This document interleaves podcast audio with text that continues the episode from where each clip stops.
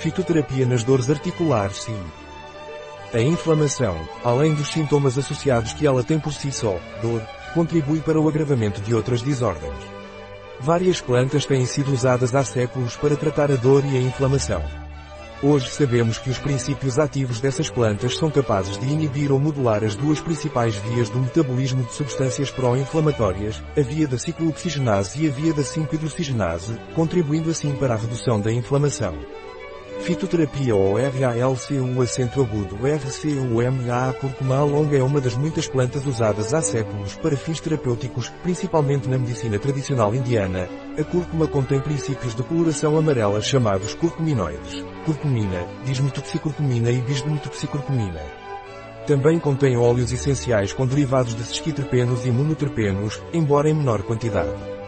Também contém amida, cujo principal componente são os arabigogalactanos mas sua atividade anti-inflamatória, antioxidante e antidegenerativa se deve aos curcuminoides.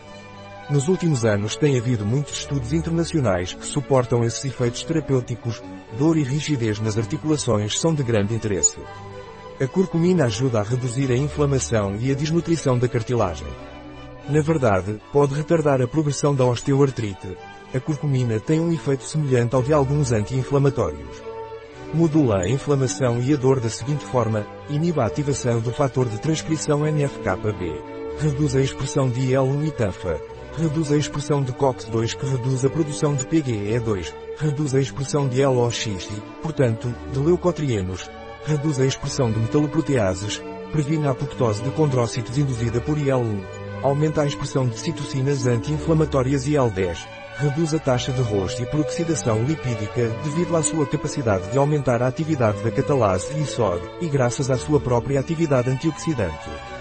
Embora se reconheça que a curcumina é a principal molécula ativa da cúrcuma, é importante consumir toda ela e não apenas um de seus ingredientes bioativos, pois funciona melhor quando todos os seus elementos bioativos estão presentes.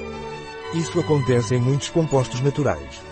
Açafrão também pode ser usado topicamente, embora seja muito menos comum e os estudos sejam muito menos conclusivos. A tolerância e a segurança da cúrcuma são muito altas, mas algumas contraindicações ou efeitos colaterais foram descritos e merecem menção.